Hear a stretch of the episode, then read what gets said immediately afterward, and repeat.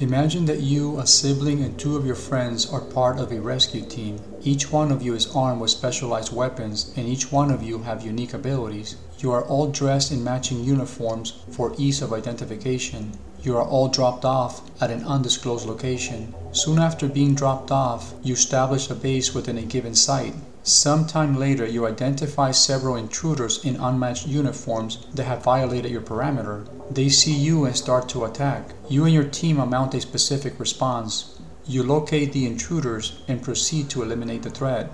This is exactly what happens when a virus enters your body and your body responds.